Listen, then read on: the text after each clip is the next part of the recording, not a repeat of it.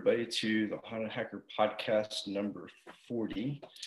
Um, tonight we have Max Heinemeyer from Darktrace. And uh, before we get started, I'll go over some general housekeeping and, and uh, some updates.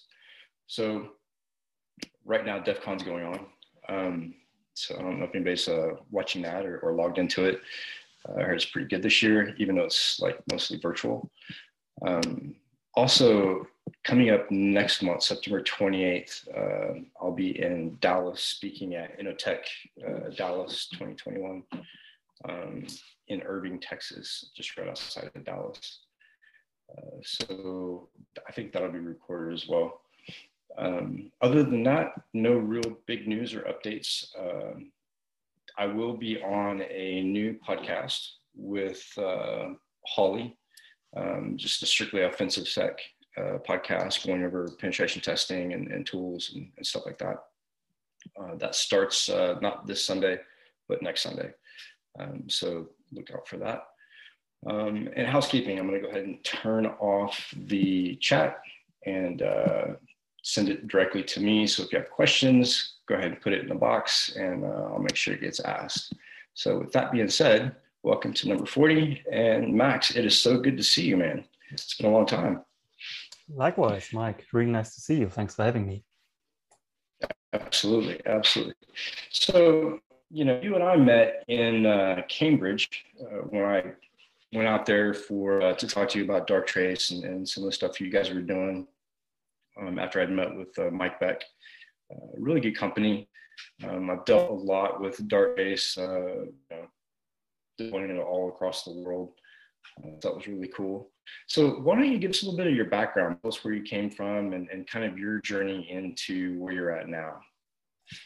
Absolutely. Um, love to. I think it's similar to many folks. Um, as you can tell, I'm a millennial, right, in my mid 30s. So I'm big into video gaming, and that's important because I started a lot of computer stuff when I was like 10, 11. Got my first computer there from my parents, grew up with, you know, Duke Nukem 3D and all the good games back in the day. And those were my first touch points, I guess. Always been curious about computers and gaming and these kind of things. Still am today. Um, and then, probably likewise to some of our audience today, I met up with friends. We had LAN parties, you know, before the internet was a big thing. And we got together and plugged cables in, Ethernet cables, and put up the old routers and switches and try to get these things going. So, you know, lots of hands-on debugging, troubleshooting as a young lad, trying to get these things to work. And then at some point you realize when you play Counter-Strike with your friends and it looks like you're losing the game, you can crash their Windows XP computers. So, you know, nobody wins, nobody loses. The game is just gone. And I guess like any curious young person, you go from there. And in the early 2000s, the internet became big and you got good connections. And then I dived into, I dove into the cracking scene for a bit, you know, video game cracks and serials and that kind of things. And I slowly realized, hey, all this cool stuff that's kind of fun, you know, uh, can be done professionally for earning a living. And I, as many people, didn't know what I wanted to do with my life when I was like 16, 17, 18. Um, so I looked at what I could do with my skills I'd acquired and all the fancy stuff, joined Hewlett Packard, established their German-based penetration testing consulting services. I didn't have it at the time. And then slowly worked my way up in the next few years to take over the threat and vulnerability management consulting for the whole of Central Europe, which concluded things and included things like red teaming, pen testing, ethical hacking, which I think is slightly different to pen testing, but we can discuss later. Um, and also the boring side sometimes of corporate bits, like the big vulnerability management. How do you roll out a Qualys or a Nessus for like a million endpoints? Um, and you know manage the distributed architectures and all that kind of stuff. Do you consume the reports? Also the corporate side. And at some point in 2016, I felt like I was treading in a hamster wheel. You know, when you you've been in the industry for quite a bit, and I noticed, well, all this cool stuff, right? You go to Black Hat to DEF CON, you find the latest OffSec tools and pentest tools, and you talk to your peers, but you come in after you you've done a pen test a year later and you realize well, the same vulnerabilities exist. Nothing has really changed. People do it just for compliance. And I didn't feel like having an impact with that side of the house. So I looked around for cool new things, cutting edge, what else is, you know, changing in cybersecurity, because I felt like we're losing the game. right? I mean, still now I sometimes feel that like ransomware is everywhere, everybody gets hacked, but five, six years ago, it looked pretty grim. And that was around the time when FireEye got very big with the APT1 report, even before that. And there was a lot of focus on, you know, the profiling of advanced persistent threats and stuff like that. Um, and then I joined Darktrace. So I jumped over from the red side of things and the OffSec side of things to more of the blue side, became a senior analyst there using, I know it's a big word, but artificial intelligence based tech to have a smart way to catching the bad guys and bad girls and dove into, you know, network traffic analysis, seeing APTs hands-on um, from every country and every region, I guess, finding them live and just absolutely loving it, right? And trying to push the technology boundaries. So sorry for the long ramble, but I guess it started from being a young tech enthusiast to looking at the red teaming side of things and pen testing, getting a bit disillusioned from the bigger perspective, and then trying to look for something to move the needle and ended up with Darktrace, where I am still today. And I still use our solution every day and hunt for interesting activity and threats. But I also oversee our analyst team and act as a mentor and have the privilege to talk to a lot of big companies, Fortune 100, but also small shops to their security strategists, their CISOs, their SOC leaders, their threat hunters, and just I'm super lucky and happy where I am. You know, I've got such a nice privileged position to talk to folks like you on the call today, see the threat landscape, but also the background and the ability to mentor and get new people into the industry with um, training from my experience. That's very cool. Um, you know, I, I started off in, in pen testing and uh, just recently made the move over to uh, the blue team. Now I run a blue team. It's a different different mentality, but I think it's really important to know the offensive side in order to be effective on the blue team. Um, and I tell all of uh, my my analysts, actually have one online tonight, um, that you know you have to know the attacker and the tools in order to be able to effectively stop them. Um, so you and I had a really interesting conversation um, around the game Go. I don't know if anybody's heard of, of Go or uh, you know have played it before, but it's an ancient Chinese game. Dates back something like 2,500 years. Um, actually, you know, there's there's debate on how old it truly is. Uh, I've seen I've seen it dated to 4,500 years. So it, it's very old game. It's very strategic, um, and Google put together um, AlphaGo, um, which I found super interesting. And during the documentary, AlphaGo, um, they world's best um, uh, Go players, and AlphaGo actually defeated uh, that player a couple times. Um, you know, it, it was pretty impressive. And I think you know AI in general is you know we're, we're very we're in the very early stages of AI. Um, some things that, that people call AI is truly not AI. It's machine learning at best. Um, but you know you, you do see some some breakthroughs with AI technology, and uh, you know we, we, had some conversations uh, around AI um, in Cambridge. So what, why don't you touch on AI a little bit and tell us your viewpoint of AI because I think that's really important to get that out to the audience. Can, can I jump in for a second? Can you define what the difference between machine learning and AI is, just to, as a starting point? Yeah, I'd love to. That that would have been my first step. So thanks for that, Ryan. and also, Mike, um, Amy tells me that she can't speak or turn her camera on, but she did her hair, so she's she's um, urging me to let you know to enable her camera, I suppose. um, I guess I think it's interesting thing about this, um, Ryan, when you know what's the difference between AI and machine learning. I would take it further and say, where does AI start? Where does it go into machine learning? Where does that blend into statistics, heuristics, or just maths? You know, it's it's a sliding scale. Um, I'm not a mathematician, but I've worked alongside um, maths PhD researchers in Cambridge with Darktrace for the last six years from my cyber perspective. I don't like the word AI because it's misleading and I think it's overhyped and will lead us to another AI winter. You know, everybody like two or three years ago was super excited and said AI is the next big thing. When I say AI, I mean narrow AI, which means clever algorithms, mostly machine learning based, supervised, unsupervised, deep learning, reinforcement learning, curiosity learning, to achieve certain defined goals.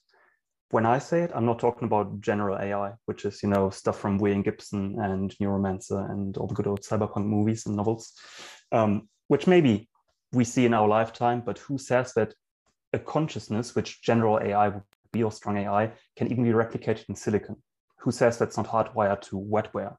So that's maybe a separate discussion, but um, for me, it's hard to say. I personally say um, I call something AI when it's very sophisticated, complex machine learning, not just an algorithm, but maybe you've got a system um, where you want to achieve a certain goal. Let's say you want to find anomalies in network traffic. And instead of saying of this magic algorithm that can do all of that, you might have 40 or 50 different algorithms, unsupervised ones. And you've got a meta classifier on top that makes sure these classifiers below are balanced and the right ones are selected for the right problem. Um, and then you talk about combined machine learning in various forms to achieve a certain goal. So I would say, what is AI? It's a sub, yeah, it's it's a very loose definition. I'd rather talk about machine learning, but when it becomes very complex and interlinked, I sometimes like to call it narrow AI. So it, it's not the textbook definition, I guess, but that's what I like to think about it. Um, what gets me angry and upset is when I look around the the vendor landscape and the industry at the moment, and everybody says AI, right? Everything is AI driven, military grade, powered, and it's just crazy. And I think that's bad because AI or machine learning, when applied correctly, and we may not forget that it's just an extension of computer science, right? It's not magic, it's just more clever algorithms for um, problems that are very human driven. Automating tedious human tasks, which normally have like a cognitive input required.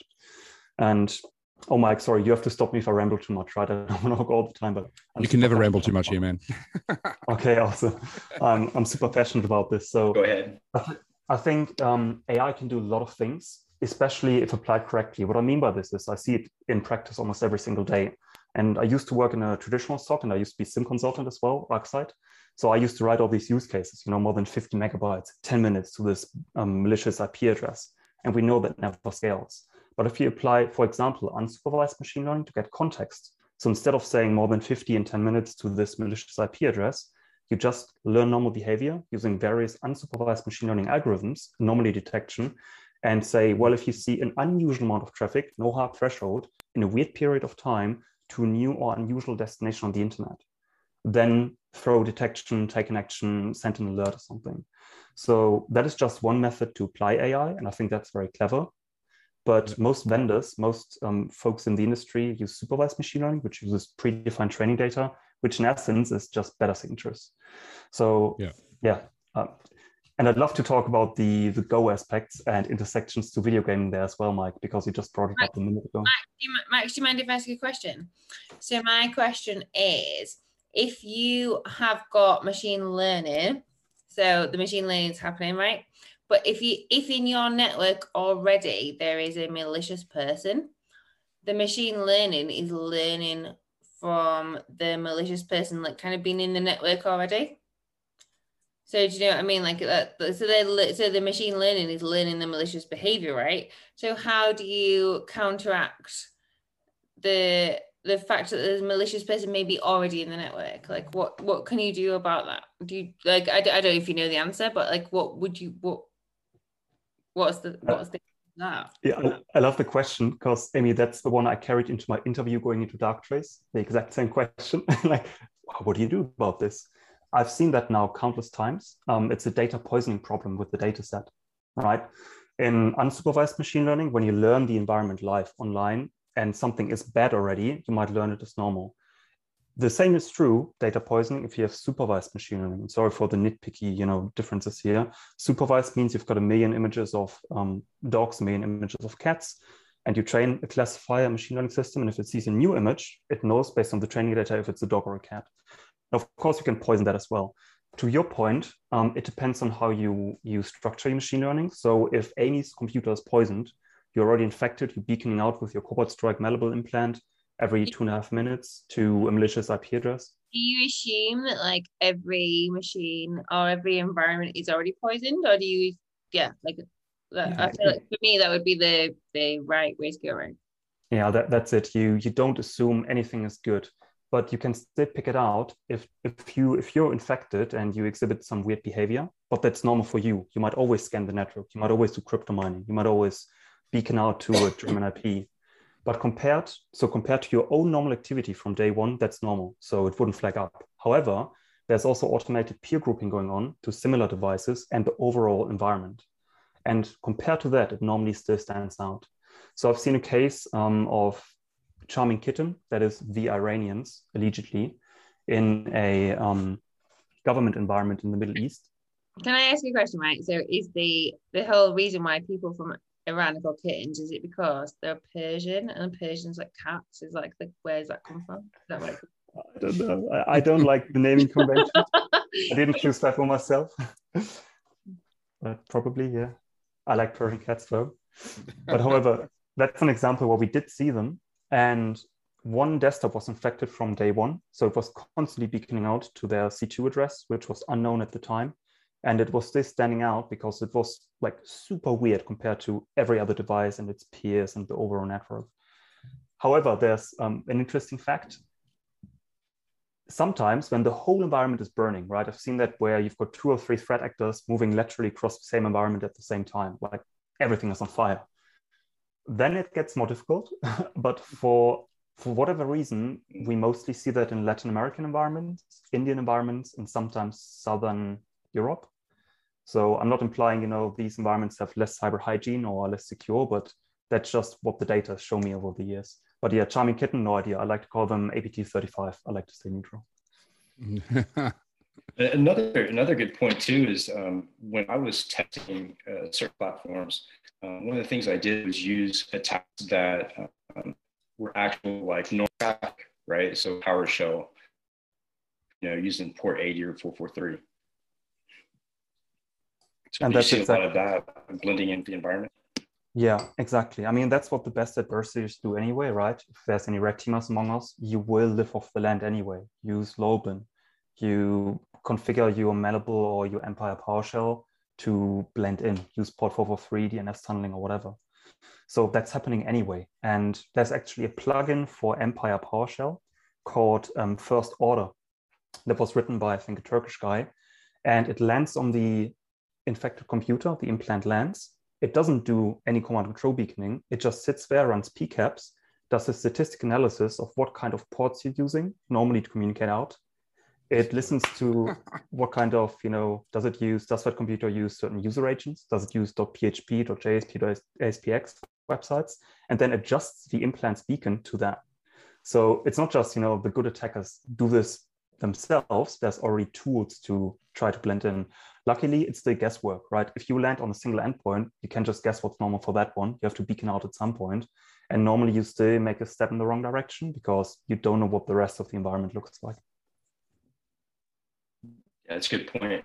Um, another thing in the uh, AlphaGo movie, um, one one piece of uh, the clip that I really found amazing was when AlphaGo made a decision during the game that nobody predicted. Um, and it was just a wild move. And everybody was shocked.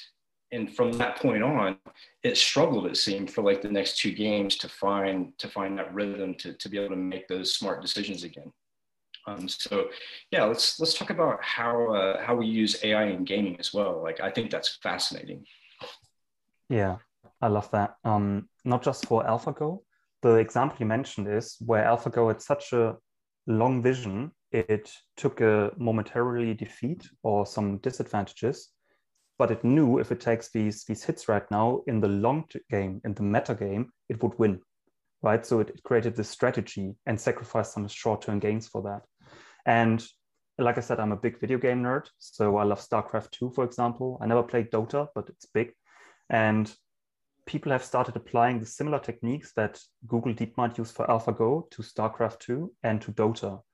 So they use reinforcement learning where you just let an agent play against itself or others millions or billions of times and figure out the best strategies. So it's not just Go where set a, a narrow set of you know moves and a very well defined reward function, but also super complex um, RTS games like StarCraft 2. And we've seen the same thing you mentioned there. We've seen that the reinforcement learnings, the, the bots, the AI that played StarCraft 2, have invented new meta strategies. And that is super fascinating because you know that's things does that mean it's getting creative? I wouldn't go that far. I don't think that's true. I think it's just pointing out flaws in the system that are too difficult for a human to find. Max um, i sound patronizing at any point in this conversation but your english is fucking amazing.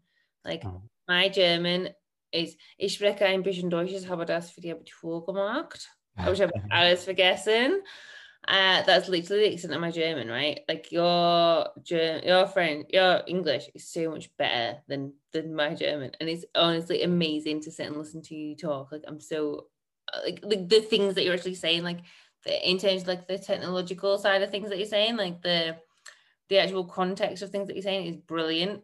But I'm kind of sat here like amazed that you're saying this in another language as well. Like it's so cool. So, yeah, so thank you. Thank you so much for being here. It's amazing. No, thank you. That that puts a big smile on my face, as you can see. Ik, ik leer Nederlands. I'm also learning Dutch at the moment because we live here now, but that's much harder.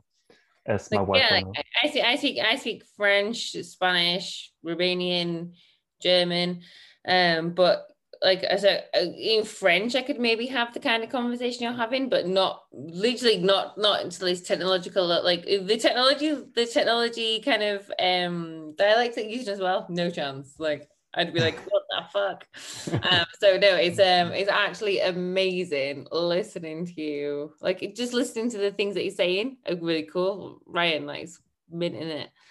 Um, I love it. Can we go back to the thing you're talking about StarCraft that you've it's not creative, but just uh, too complex for humans to figure out. Can you go into that a little bit more? Yeah, um, I've looked into this quite a lot. So that's using reinforcement learning, and they've actually yeah. used they use AlphaStar, that's what it's called, to play against ladder. So human players that don't know they're playing this AI. Yeah. Um, there's some criticism looking at the actual stats of what the system does. So when it first came out, it did things that looked like new metas, strategies that no one could envision, and it won. Yeah. Now looking at this more closely and you know that's just some research pointing to the other direction. It looks like it's using its ai abilities so bursts of apms actions per minute where it's using super fast you know um, typing skills in situations where it would be too complex for a human to do. So they try to cap and apply limits to what the ai can do based on it can't use every api it has to just have a field of vision. There's a slowment of the camera speed. It can only go to certain peaks of actions per minute to try to make it similar to a human in terms of limitations. But yep. it looks like it's gaining that system by st- staying in these limitations, but applying the bursts and the fast things when a human couldn't do it, yep. when situations are just too stressful. So yep. I find that super fascinating still, because even if it's not creative, if I make the leap to cybersecurity, isn't hacking just a kind of gaming? Exactly. Yeah. Right. Because you have if you have an input system, you might have a computer. If you want to escalate your privileges, you have your terminal, you can throw loads of things at it. You can use certain commandlets, you can throw a PowerShell, you can um, create files, you can run programs. It's a set of input parameters.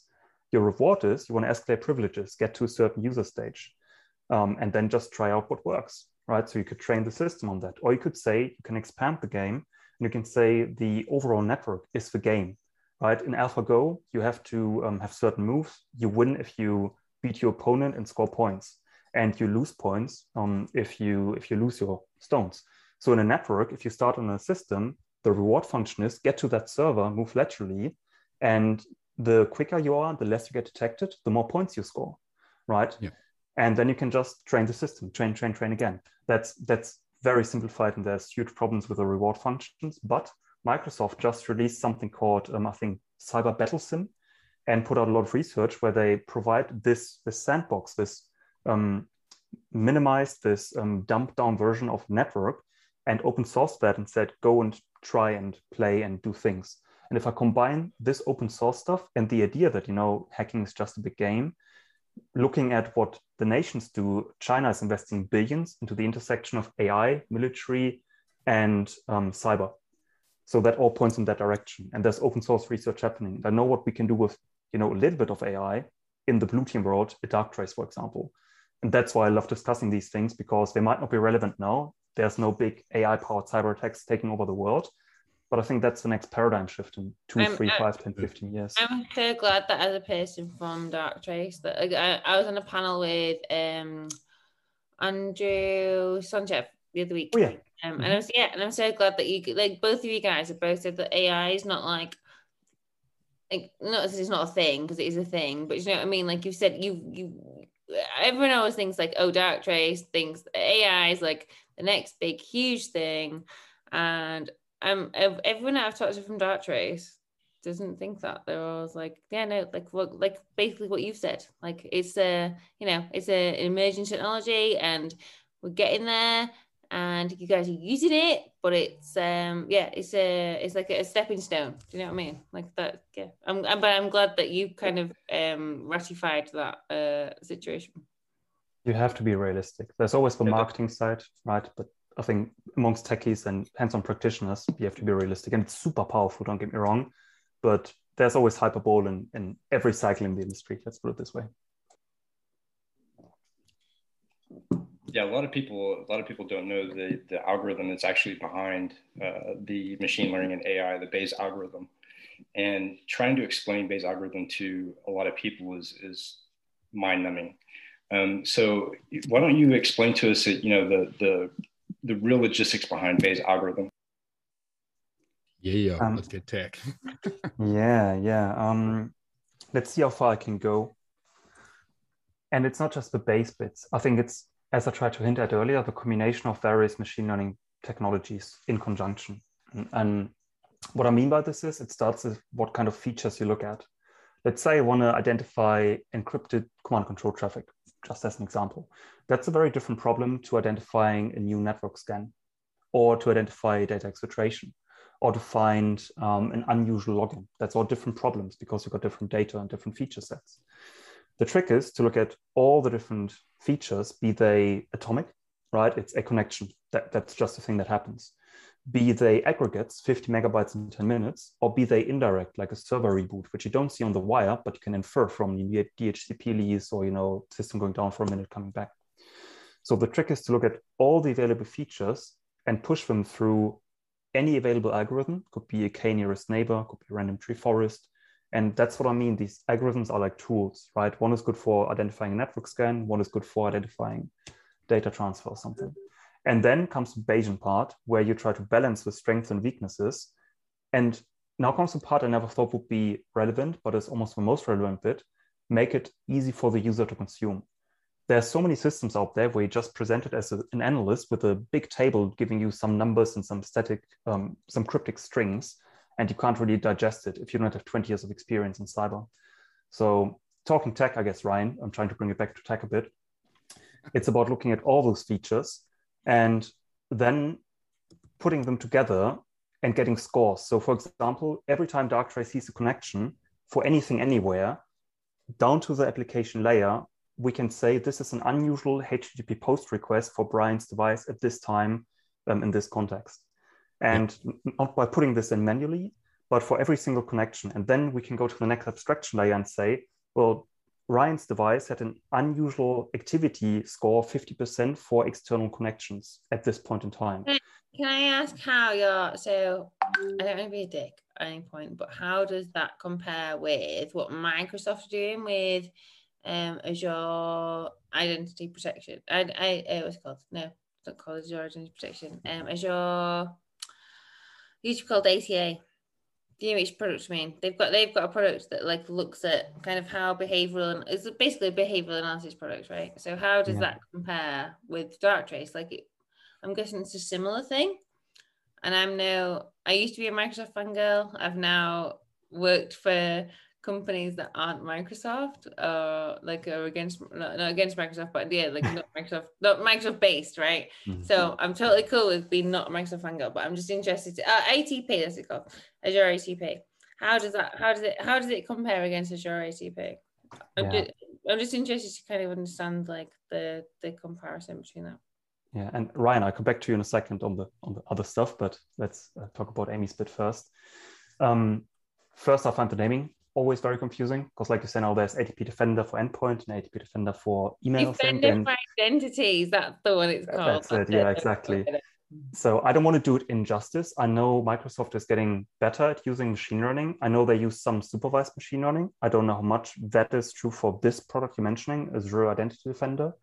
I think it's a big difference depending on if you use unsupervised machine learning, which learns on the job, doesn't have training data, uses the context from where it sees it, or you've got training data which is still quite generic so that's a difference because i know they use like most people in the industry supervised machine learning which is better than nothing better than static signatures but still based on you know previous attacks they mm-hmm. have improved and they have detections, for example, in Azure for unusual logins. So not mm-hmm. static, not saying this is a login from Nigeria, therefore bad, but saying that's an unusual login for Amy. And you can take that and use it for other detections, but I think it doesn't go further. And that's what I was trying to get at. So they, they have a spot detection where they use some ML, but the difference to Darktrace is that it's all based on that unusual activity. So it's not just, you know, a detection or a metric, but you can literally say, I want to find a user that makes an unusual data transfer at a weird time on a weekend from a server yeah. and click it together. So I think they're getting, they're moving towards what we do, but we are much more holistic in what we're doing there, if that makes sense. Yeah, I, I guess maybe because you guys only focus on what you guys do, then yeah, that makes it easier for you guys to kind of hone in on that. And I think here's a good example of how it's different. Um, it almost feels like it's hardwired for Microsoft for that um, login detection. They use ML for that login detection, that anomaly login detection. We've expanded. We are known for doing this anomaly detection on the um, network, but we do the same approach, that self-learning, on SaaS data now. So we can say that's a weird activity for your Teams account, you know, and why do you share this? Or for AWS on the control plane, why do you log in from a weird location? then access these five files which you never access, and then you share an S3 bucket with the world which you never do. Yeah, so, so for, the people who are not um, technologically savvy, it'd be like me logging in normally from my iPhone account and then suddenly logging in from an Android, right? That's the that's the kind of things that you guys pick up. Exactly, and that leap to other data sources and applying that the same kind of ML to just anything basically that's data or for emails. I think that's that's the difference at the moment. Cool. Thank you. Thank you very much. No, it's a really. So you're talking about those those abstraction layer, that second abstraction layer. Can we yeah, exactly. back off from there? Yeah. Exactly. So for every single connection that is done at any time, it's being classified and said that's unusual or normal, maybe 1%, 10%, 100%. Then you got the abstraction layer on top where you aggregate those things and say um, maybe to, I don't know, 15, 20, 30 buckets. That's 15% unusual internal connectivity. That's unusual SMB write activity. That's yep. 20% unusual SMB delete activity. And these things are exposed to the analyst in the front end. So you can create yep. a detection where you literally say, um, take an action or create a detection um, when you see a 30% unusual SMB activity coupled with a new connection to a .ru domain um, at an unusual time. And that is literally like clicking the thing together and that's it. I mean, we deliver this out of the box anyway, but that makes an analyst job so easy, right? Because all of a sudden you don't spend 90% of your time detection engineering and trying to verify the routes. You just put it in and then you can start hunting, investigating. Um, so the interesting bit is the, the classifier coming in all the time. And it's not just that you can say, show me if it's 30% unusual. You can also say, if it's an unusual SMB write to a service control pipe, or it's a new connection. So something I love to use, and I found one or two APTs with, is unusual SMB drive write. When a device makes a new connection to an SMB share on a device it never talks to normally, or it's unusual for it, unusual defined on the machine learning, and it goes to a hidden share, so dollar share. And it writes a .bat file or .exe file or any ELF really. And that is super interesting because normally you try to find certain file extensions. You know, I look for every .bat file and I got 100,000 results. And then I have to do pivoting and dig through the data. Fuck that. So instead of just say, alert me every time it's weird or unusual for this environment. And that is um, how we found um, the China Chopper web shell in the Hafnium attacks. So we saw the Exchange server zero days in December last year, three and a half months before it became public knowledge we didn't know it was Hafnium. We just saw a East Asian customer of ours, a big um, national infrastructure. The Exchange server, all of a sudden, fully patched internet facing, started scanning the internal network. Darktrace said this server never scans the internal network on port 18443 and 445. And then it made unusual and new SMB writes to other Exchange servers and the Active Directory, writing bat files and a file called 64.exe. Doesn't make any sense. So, you know, finding the needle in the haystack is what's the interesting bit here down to the application layer, right? Yeah, I think the, uh, the advanced search in Darktrace is one of my favorite features. Um, you know, I didn't look at the, the UI very much. Um, I actually went into like the, the, you know, the searching strings and looking at the actual data itself. And I think that's really important. So a lot of the analysts that I had um, when I was working with Darktrace they they would look at the UI and try to make sense of, of what they were seeing as far as you know the messages that would pop up. I don't like calling them alerts because they're not truly like alerts alerts. Um, but the advanced data and the advanced searching was phenomenal. Um, so what at what point did they decide to put the UI on top of it? Because just with the just with the uh, advanced search, it was a powerful engine. Yeah, that is such a good point. I was trying to work my way up from Ryan's question. so the, the, clever bits is, you know, what's happening in the backend, all this, um, the classification saying this is new and unusual, but that is only my, maybe 20 or 30% of a working system. What is super important is making this as usable and easy as possible, almost for non-cyber people, right? And this is where what you just said, Mike, comes in, how to design a system, a UI that gives you all the tools as an analyst and that could be, like you say, advanced search, which is similar to the ELK stack we have in place, Elasticstack, Logstash, Kibana. Um, not quite the same, but very similar. So when Darktrace says, this is Ryan's device, making a super weird SMB write and at the same time beaconing with unusual JA3 hashes to a new Russian domain, you can literally grab a PCAP straight away for all of that with a single click. Or you can say, okay, give me a table view and I want to write queries in the Apache Lucene open source query language and just say, show me any device that goes to that domain and show me any device that uses this JA3 hash in this time range. Now combine the two, and then you can go hunting if you want. So you can work your way down again from the high level detection all the way to, you know, if you like table-based views, do that. Or I'm, and this is where your question comes in, Mike. Why did we put the other UI back on top? So if folks haven't seen our UI, it's super visual. Some people like it, some people hate it. Um, but the clever bits in the UI is that you can also visualize things in 2D. So I can literally pull a graph up for that detection and say, show me the external data transfers at the time on that device and overlay Kerberos logins or maybe DNS TXT records. So I can visually analyze what I'm seeing super quickly if I'm a visual thinker. Or I can start colorizing the event logs. So instead of having that advanced search view that you just mentioned, Mike, where it's, you know, classic table-based view and you can write queries, I can have a full history of connections on that device at the time in question, colorized by destination port, rarity, or whatever. So if you're a visual that's thinker, that's, that's super powerful. And that's the reason why, and again, I don't want to guide the conversation too much, but a lot of the people we hire have super diverse backgrounds and have no IT or security background at all, the junior analysts. And I think that is part of the skill gap problem. Or people say we've got a skill gap. I think we've got a tool problem in the industry a hiring a tool problem. What I mean by this is, of course, if you want to start the industry and you get a SIM system that is just tables and just says you this Kerberos event 435 and this is file hash ABC and this is PowerShell command CDE, of course you need loads of experience and have to grind your way up through SOC. So I think personally that the tools have to get much better and much more explanatory, much more supporting instead of having to train up people. I get mad when I hear people say, I want to start training my kids in kindergarten to be cyber aware and become the best analyst. I'm like, no, I want them to think about becoming astronauts or doctors or, you know, solve cancer, not about learning a query language for a cyber tool. That doesn't make any sense. Exactly, and uh, you know we, we use Carbon Black uh, where I work, and it's it's pretty interesting as well. But I remember back in 2005 um, when I first got into ArcSight, I think it was 2005 or six. Um, ArcSight was pretty interesting back in the day when it first came to the scene.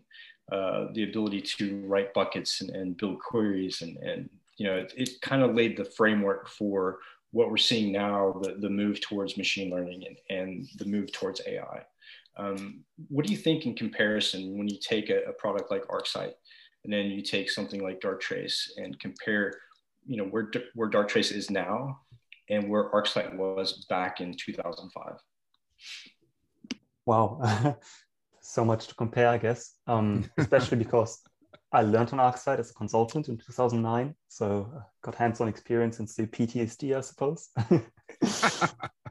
um, I think there's two main things I want to compare. One is the position in the security stack. So for the longest time, anytime somebody says, I want to build a SOC, they think SIM because it's the long, the trodden way that people have, right? I think these days we know we've got the triad. You can use an EDR, you can use a SIM, or and or you can use an NDR tool. Better to be said, which one of these is your leading tool and the others are supporting. So when you ask what's the difference between ArcSight 2005 and Darktrace today, um, it is the position in the security stack. but more so the smart analytics. And by that, I mean, of course, all the machine learning and the visualization and lowering the barrier to entry. And I want to. Um, I also ask if you call it a seam. I call it seam. S I E M, but do you call it a SIEM or SIM? Like, I never know.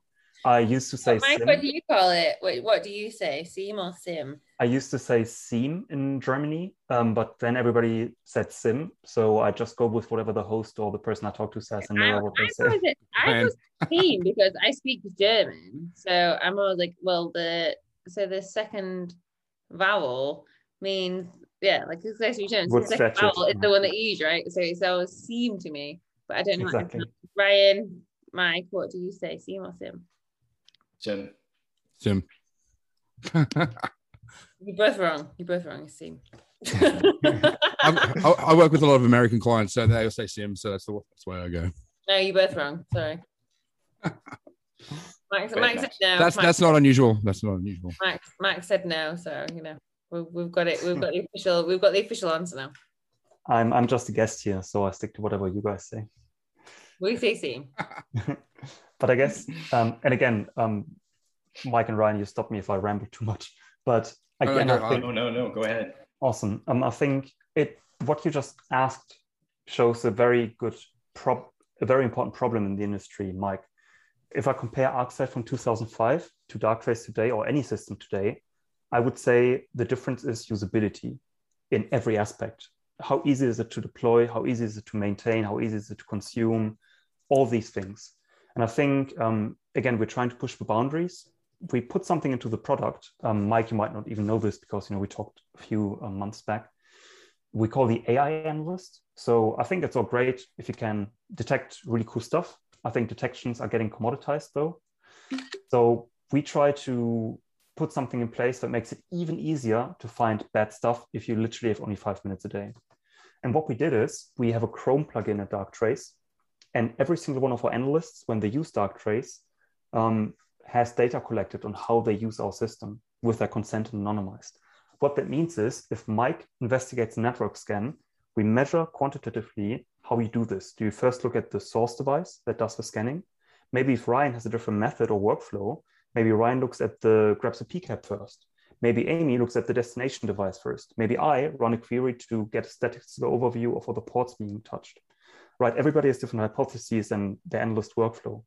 So we literally measured that for three and a half years across 100 people and used these, I don't want to say intuition, but these workflows that people have in their minds and put it back into the system.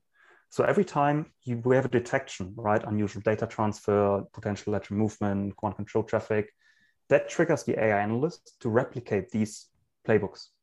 And I'm very bullish on saying it's not statically defined playbooks like in a SOAR because they don't just take an input and take an output. The detection triggers the AI analyst, and then it gathers data like a human would based on whatever the context is, not statically defined, but you know, depending on what the situation looks like, pushes the data it gets back, the queries, into classifiers that have been trained on our humans output to say, well, a human would say from the data it has gathered, that looks like an actual attack, not just some weird anomaly. And then only presents these things in a kill chain view. So instead of saying there's a data transfer and here's some scanning happening, it tries to not show you detections, but incidents. And I think that's um, maybe I'm straying a bit from your question, but I think that's the next level where we have to It, get it to. like it like it collates. So so basically, I think what you're saying is like it collates lots of different events into one instance. So it's like I mean, I come from a Microsoft background, so my my background is selling Microsoft products. Um, and Sentinel does kind of the same thing. I don't know whether it does exactly the same thing, but it's like if you've got, I don't know, um, if you've got someone sending out loads of um loads of emails, and then suddenly there's some kind of um I can't remember what the word is now. There's With the kind of- AI analyst, it's a little different. The AI analyst is actually looking at how the analyst addresses uh, an investigation or collects information based on, you know, an alert or or a target. So I, I kind of see the the AI analyst as being a good way to, like, say your SOC ones or, or your level one uh, tier, could actually take over that that tier. Um, I- of course, you'll need the creativity of, of you know the human to actually look at the problem and, and address the AI analyst. But I see that like that's a huge breakthrough. If, if Do you, do you that, that place of entry level analysts, then amazing, absolutely amazing. Do you guys think that like AI analysts are going to be like the new SOC analysts in terms of job? Like, is that going to be like the new thing? Like, like SOC analyst, everyone wants to be, it. everyone wants to be a pen tester, hmm, or a CISO or a SOC analyst. So, do you think that like AI analyst is that going to be the new thing that everyone wants to be? Do you I think? think it, I think it would just open up the whole tier No, no, list no. It, it would create the, the tier list SOC where you don't have this SOC level one, SOC level two, SOC. le- It would it would That's it. get rid of the the alert fatigue and just Exactly. help people con- concentrate on actual issues rather than filtering through a thousand things to find out what's actual But right- something they need to action. Ryan, is that what you see that the job as is the job is the the job of the AI analyst is to like kind AI of- analyst is not a job. um, like a, a kind of um it's like rationalize I think Oh, looks like we Um, lost Amy. I think it makes so to your point, Mike. I think you're spot on. If I think about the problems we have in the industry, it's not finding evil; it is surfacing that to the right human eyes, and the right human eyes need to be able to escalate it in action. And I think that's where the AI analyst comes in.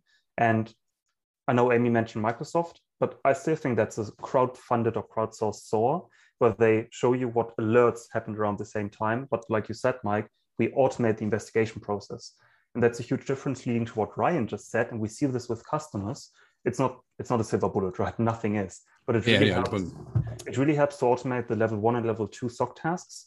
So you can literally log in five minutes a day or use a mobile app and you see you know these are the top two or three things that happened. And because it uses natural language and it's all pre-filtered and super visual it doesn't need a cyber analyst. Literally i've got network engineers and help desk engineers using this thing finding apt attacks live. Not knowing it's charming kitten or whatever, but knowing this is bad, need to stop. Yeah. That's that's pretty amazing. Like just the idea of, of turning that that entry level position and, and that you know digging through alerts all day long, turning that into more of a you know automated process so that people can focus on real problems. Um, I, I see a lot of problem in the industry right now with um, bringing in multiple tools, right, multiple platforms into an environment and you're looking at multiple different interfaces and you know the way that they present data is completely different. So you look at that analyst that, that level one analyst and they have a lot to learn. And the burnout just with that that position is pretty high. Um, you know I, I deal with that quite a bit and, and talk to people that are on the tier one. And uh, you know when you have 10,000 alerts that you have to investigate and you know if you had something like ai analysts to take that that role people could you know train up they, they could actually get more experience in in other i guess forensics and, and stuff like that um, i didn't know that you guys had that that's pretty that's pretty amazing it's pretty fucking amazing. That's pretty cool. It's it's really cool, and we snuck it into the product maybe one and a half years ago. But it's it's not a separate product you have to purchase, so it's just part of the detect stack. And I think that's why it didn't get the attention it deserved as a big splash. But exactly what you say, it helps us. That- A, it re- sorry, go on. go ahead go ahead, It go ahead. it, it reduced the triage time to find incidents by I think something silly like 92%. So it's a Wow. huge time save, literally. Um, and it helps with burnout because, like Ryan said, it empowers the analysts. So instead of just churning through 10,000 alerts, they get presented with an interesting lead that is pre-chewed already, right? Gives you everything. But then you also have the tools I discussed earlier, the visualization, 2D, 3D, you can dig into it, you can grab PCAPs. So it's um, engaging work, meaningful work, at, at least more meaningful than running the same playbook 10,000 times a day. And that's, I guess, why we can hire from diverse backgrounds.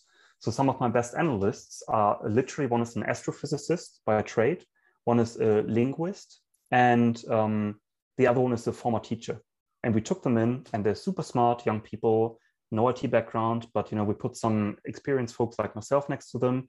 There's no barriers, and we literally like, okay, use the system, shadow me, reverse shadowing, and ask me many, many questions. And then you do the same thing That's amazing. with Man. another expert. And after a few months, again, they found their own novel ransomware attacks, their zero days and whatever. They might not know it's a zero day, and we might not know, but we know it's a bad campaign, something big is happening, and we can follow up. That's really cool. One of the questions that we had, um, what are the best methods in your experience to attack machine learning models in a red team engagement? What, what would you say the what would you say the weakness is when it comes to you know AI or or near AI machine learning? Um, again, awesome question. I love this discussion so much. I'm so glad I'm here today. So thank you again, folks. This this has been amazing worries, so far. It's super cool. Um, it's so I take one step back and decompose your question because um, maybe not everybody in the audience knows how machine learning systems are set up and all that kind of stuff. So when you use a system that uses machine learning, you've got the traditional attack surface, you know, your your um, your bugs, your uh, everything in OWASP if it's a web application, maybe your buffer overflows, and then you've got the additional attack surface that comes from using ML systems.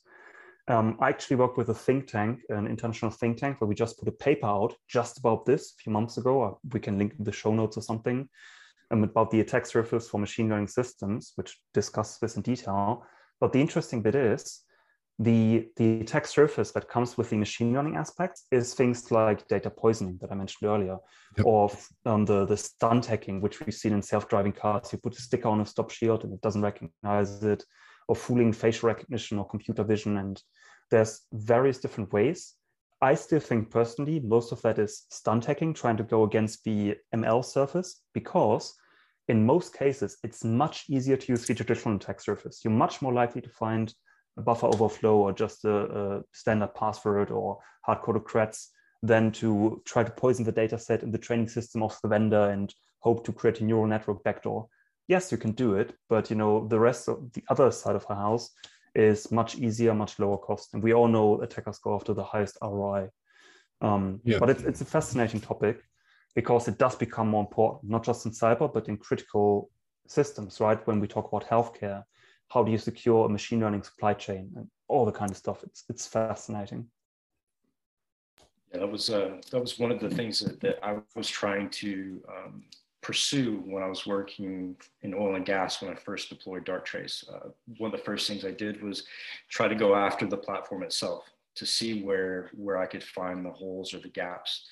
Um, and really there, there weren't many. Uh, what I did find though is, is like I said before, hiding in, in plain sight, right? You know, using a PowerShell and, and, you know, actually going out and getting a script and then, you know, executing it within the system.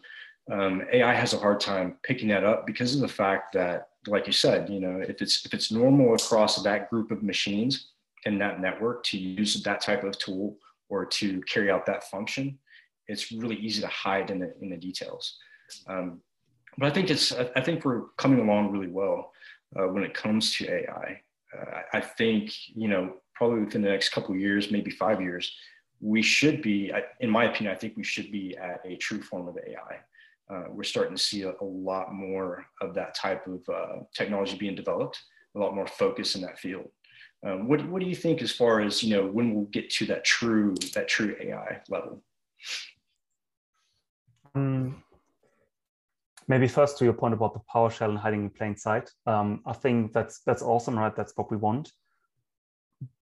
And in the best spirit of the MITRE attack framework and anybody who's done detection stuff, you're never going to assume you can catch everything. But you want to catch something, be it in the early stages of the attack, early reconnaissance, when the implant lands, when the C2 happens, when you start to move laterally, maybe you catch it late, but then you can pivot back and know what's happening. So I think it's about this almost like defense in depth within a system across the kill chain and try to catch it at any point. But true AI, what well, what is true AI, right? Again, that's um, I don't I don't know. Just personally speaking, I don't think I'm going to see general AI in my lifetime. I think we're too far off. We don't even understand what a consciousness really is um, or where it comes from.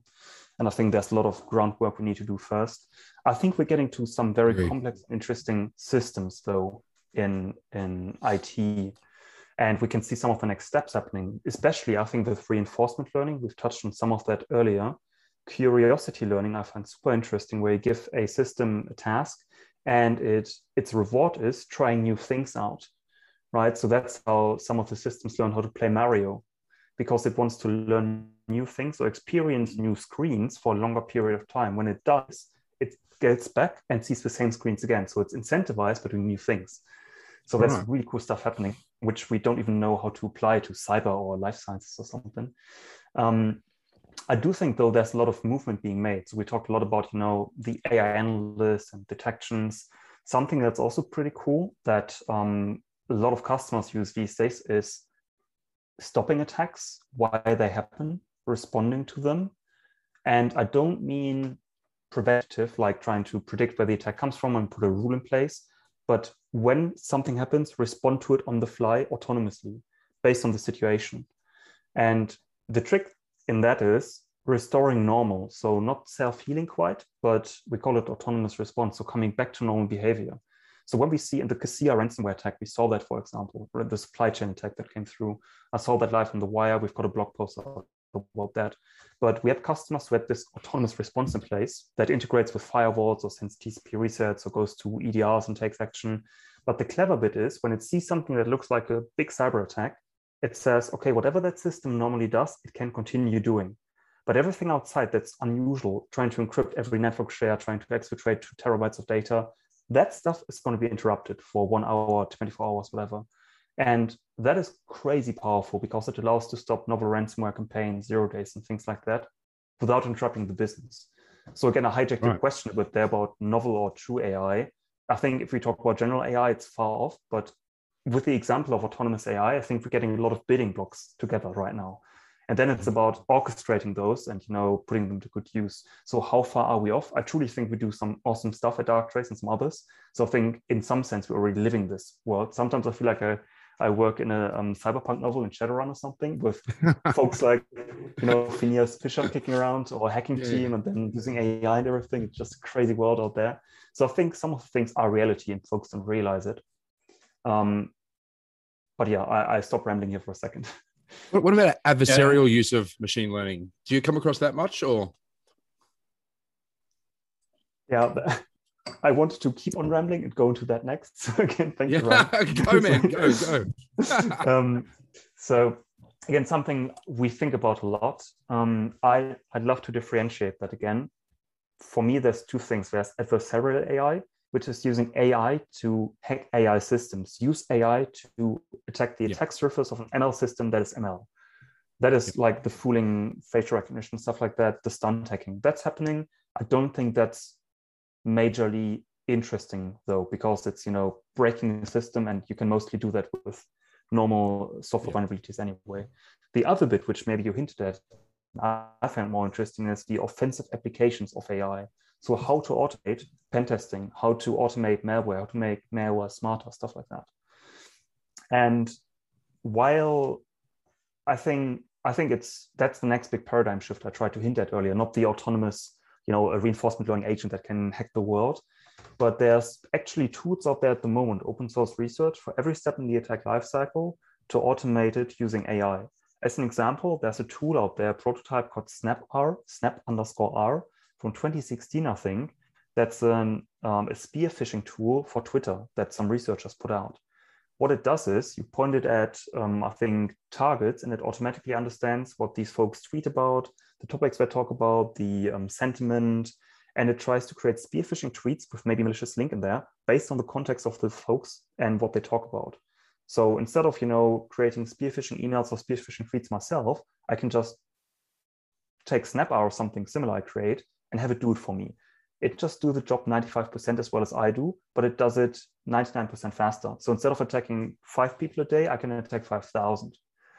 And that's where things get really scary, I think, because then we talk about scaling up and lowering the barrier to entry for the bad guys and girls and other things as well. I think that discussion is often focused, that offensive AI discussion is often focused on how to get malware into the, sorry, how to get AI into the malware. And I think that's a very narrow perspective, not the most interesting one.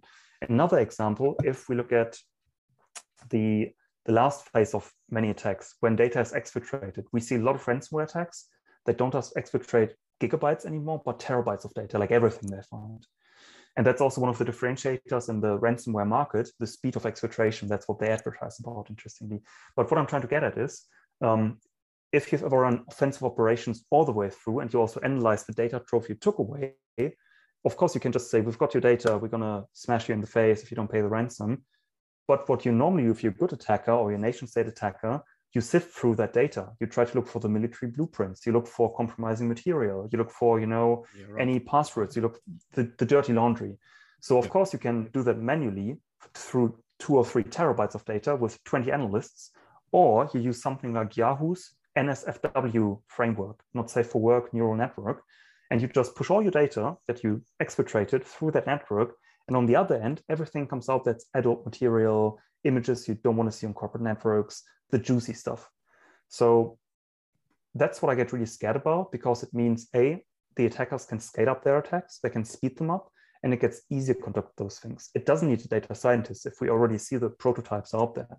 I'm not trying to say, you know, AI is going to hack the world, but if we just take something like WannaCry, which used one method to move laterally and had a kill switch, and equipped it with 15 different methods to move laterally and make decisions on the fly, uncertainty learning, of what the best method is and when to be quiet to move around, you could burn down most of the world today. And static rules yeah. and signatures are not going to help with that. So yeah, super interesting topic. Yeah, and unfortunately, the, a lot of platforms are still they're, they're still in that same mode. I think as the, the old school IDS is it's more uh, reactive than proactive uh, even with some of the more advanced systems, it seems that you know a lot of it's reactive and, and depends on certain conditions to be met. You, you touched on one thing that, that really interests me too is what really is consciousness, right? So a lot of people, you know, I've heard people talking about constructs and, you know, maybe the, the level of uh, consciousness is, is built into a construct. Um, there, there's all kinds of theories that, that are, that are really interesting about consciousness. And, and I think before we can have real true AI, we would have to understand, truly understand what consciousness is. Um, and there's some crazy theories out there as well when it comes to consciousness. Just on a little side note, uh, this month's issue of Haunted Hacker is all about AI and exactly that, Mike. The difference between what is consciousness, what is real AI. So look out tomorrow. That's cool. Sorry, shame, shameless self promotion. and, and that's part of what drove me to Darktrace um, or any anything AI related because um, it's fascinating, right? Um, I personally think, aside from if it's good or bad for cyber, I think anything people label as AI these days is still a mechanical Turk. It is, you know, finite, it's finite, it's um, doing certain things, solving certain problems. But for true AI or general AI, we need to understand and replicate consciousness. And there's a great book called The Emperor's New Mind from Roger Penrose. I think somebody um, said Roger Penrose is the guy where Stephen Hawking went to when he had really hard math problems to solve. So, you know, and, and that's from the 80s or 90s, so a bit dated, but really interesting exploratory um, about consciousness. And then, of course, not going too much on a tangent, but if we look around the world, um, you know, where does consciousness start? Where does it end? And I speak to the converted here, and I know you folks know your stuff around this topic, but is it a binary thing? Is something conscious or not? When I look into the eyes of my dog, I know it's not as maybe not as conscious as I am, but something looks back at me. But if I look at a small bird, that feels very different. And then there's, you know, if we look at something like an octopus, octopodi um, in the sea, I've learned that they have part of their conscious um, cognitive abilities in their arms. Yeah.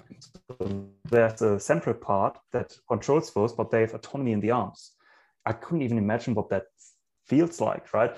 And then there's split brain experiments where somebody had an X in their head and they have like two conscious, and it's there's so much we don't understand. Is trying what I is what I'm trying to get at, I guess. Um, but before we have done more research on these things, I don't think we're close to any true AI at all.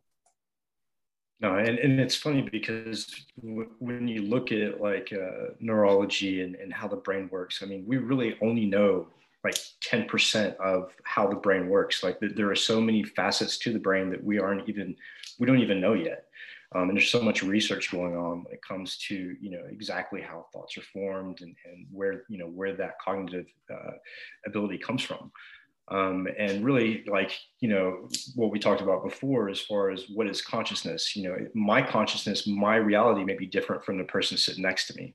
Um, what they're seeing may be completely different. Um, and a lot of stuff like you know when your brain matrix i think it's called matrices or, or matrix like your your brain is expecting to see something and it may not be that exact exact object but the way your mind is trained to to pick that up it sees what it what it thinks it sees um, which may be completely different. So it's really fascinating to, to think about, you know, consciousness and, and think about how, how far computers and, and, and technology has come, uh, even since I was a kid. Um, you know, and just within the last 10, 15 years, I think we've made huge amounts of advancement uh, in technology. And it's just, it, it amazes me to think about where it's going to go from here. And just maybe one, one more comment on this. I guess we're always biased as societies based on the zeitgeist. So if we look back at you know the um, late 1800s, early 1900s, I guess everything people thought they could create a person through mechanical jerks, just stitching together things with you know iron and some levers and stuff. Later, people thought magnetism is the thing, and electricity can reanimate bodies. Frankenstein's monster. And today we think about IT to create consciousness. But again, who says that silicon is the way forward? Who, who, says yeah. we, right? Who knows what people are going to talk about in 100 years? Because then um, genetic modification will be the next big thing. Or who knows? I mean, we're already seeing like, uh, you know, medical devices that are helping people stay alive and, and keeping people from having seizures and stuff like that. Um, I actually have a, a pacemaker um, and, it, and, it's really interesting to to look at even like the bioengineering and, how we how we deploy uh, you know bio devices to, to help people live. Uh, really interesting stuff. So why don't you tell me a little bit about? I, I know that you have a background in Triple C. So could you tell us a little bit about you know your, your experience with Triple C and and you know where, where that came from? Yeah, um, for those who don't know, the CCC or Triple C is the Chaos Computer Club. It's a um, German organization that is for computer enthusiasts. And we're very strong on the term hacker um, and trying to make it positive associated. A hacker being somebody, male, female, or whatever gender, who is enthusiastic about technology and use it in creative ways. So it's not about security. And when I was younger and still living in Germany, that was my go-to place in society, and it's decentralized normally. to find like-minded people. A lot of that is like the maker scene. Um, so you've got people with um, soldering irons and building small robots or coding their own open source software. But I think the there's also security folks there. but there's a strong interweaving to um, civil rights and um, being a good citizen in the sense of you know standing up for your rights, exposing privacy issues and stuff like that. So as an example, very topical this week, something that just burst open in Germany. There is a security researcher, a lady who found a security problem, a vulnerability in Germany's biggest political party's application, which they used to go from house to house, collect data on. So you could see um, all the people's like political or personal data, let's put it this way, in that app. And she found that by investing two or three hours. Now, she did responsible disclosure to the biggest political party in Germany, the CDU, and they basically turn around and after some discussions they um, put a photo to the police and you know classic thing try to prosecute her and that just That's burst terrible. open it is terrible and the ccc um, backed her up and said right as a result of this we as you know this very um, very well known body in in germany also advising the government we're not going to um, report any further vulnerabilities to this political party because clearly they don't know shit about what they're doing. So the CCC, you know, um, is, is very well known in Germany to also influence technology roadmaps for the country and advise on topics around security. And this is just the latest where this bubbled up. And now, of course, the political party is pedaling back and saying, "Oh, we're sorry, and this was, you know, fault, and we didn't mean to." But yeah, it's out there in the open. It's terrible. But um, I had always really great experiences. It's a great collection of people. Um, and you get everything there, right? It's very free, free spirited, just getting together.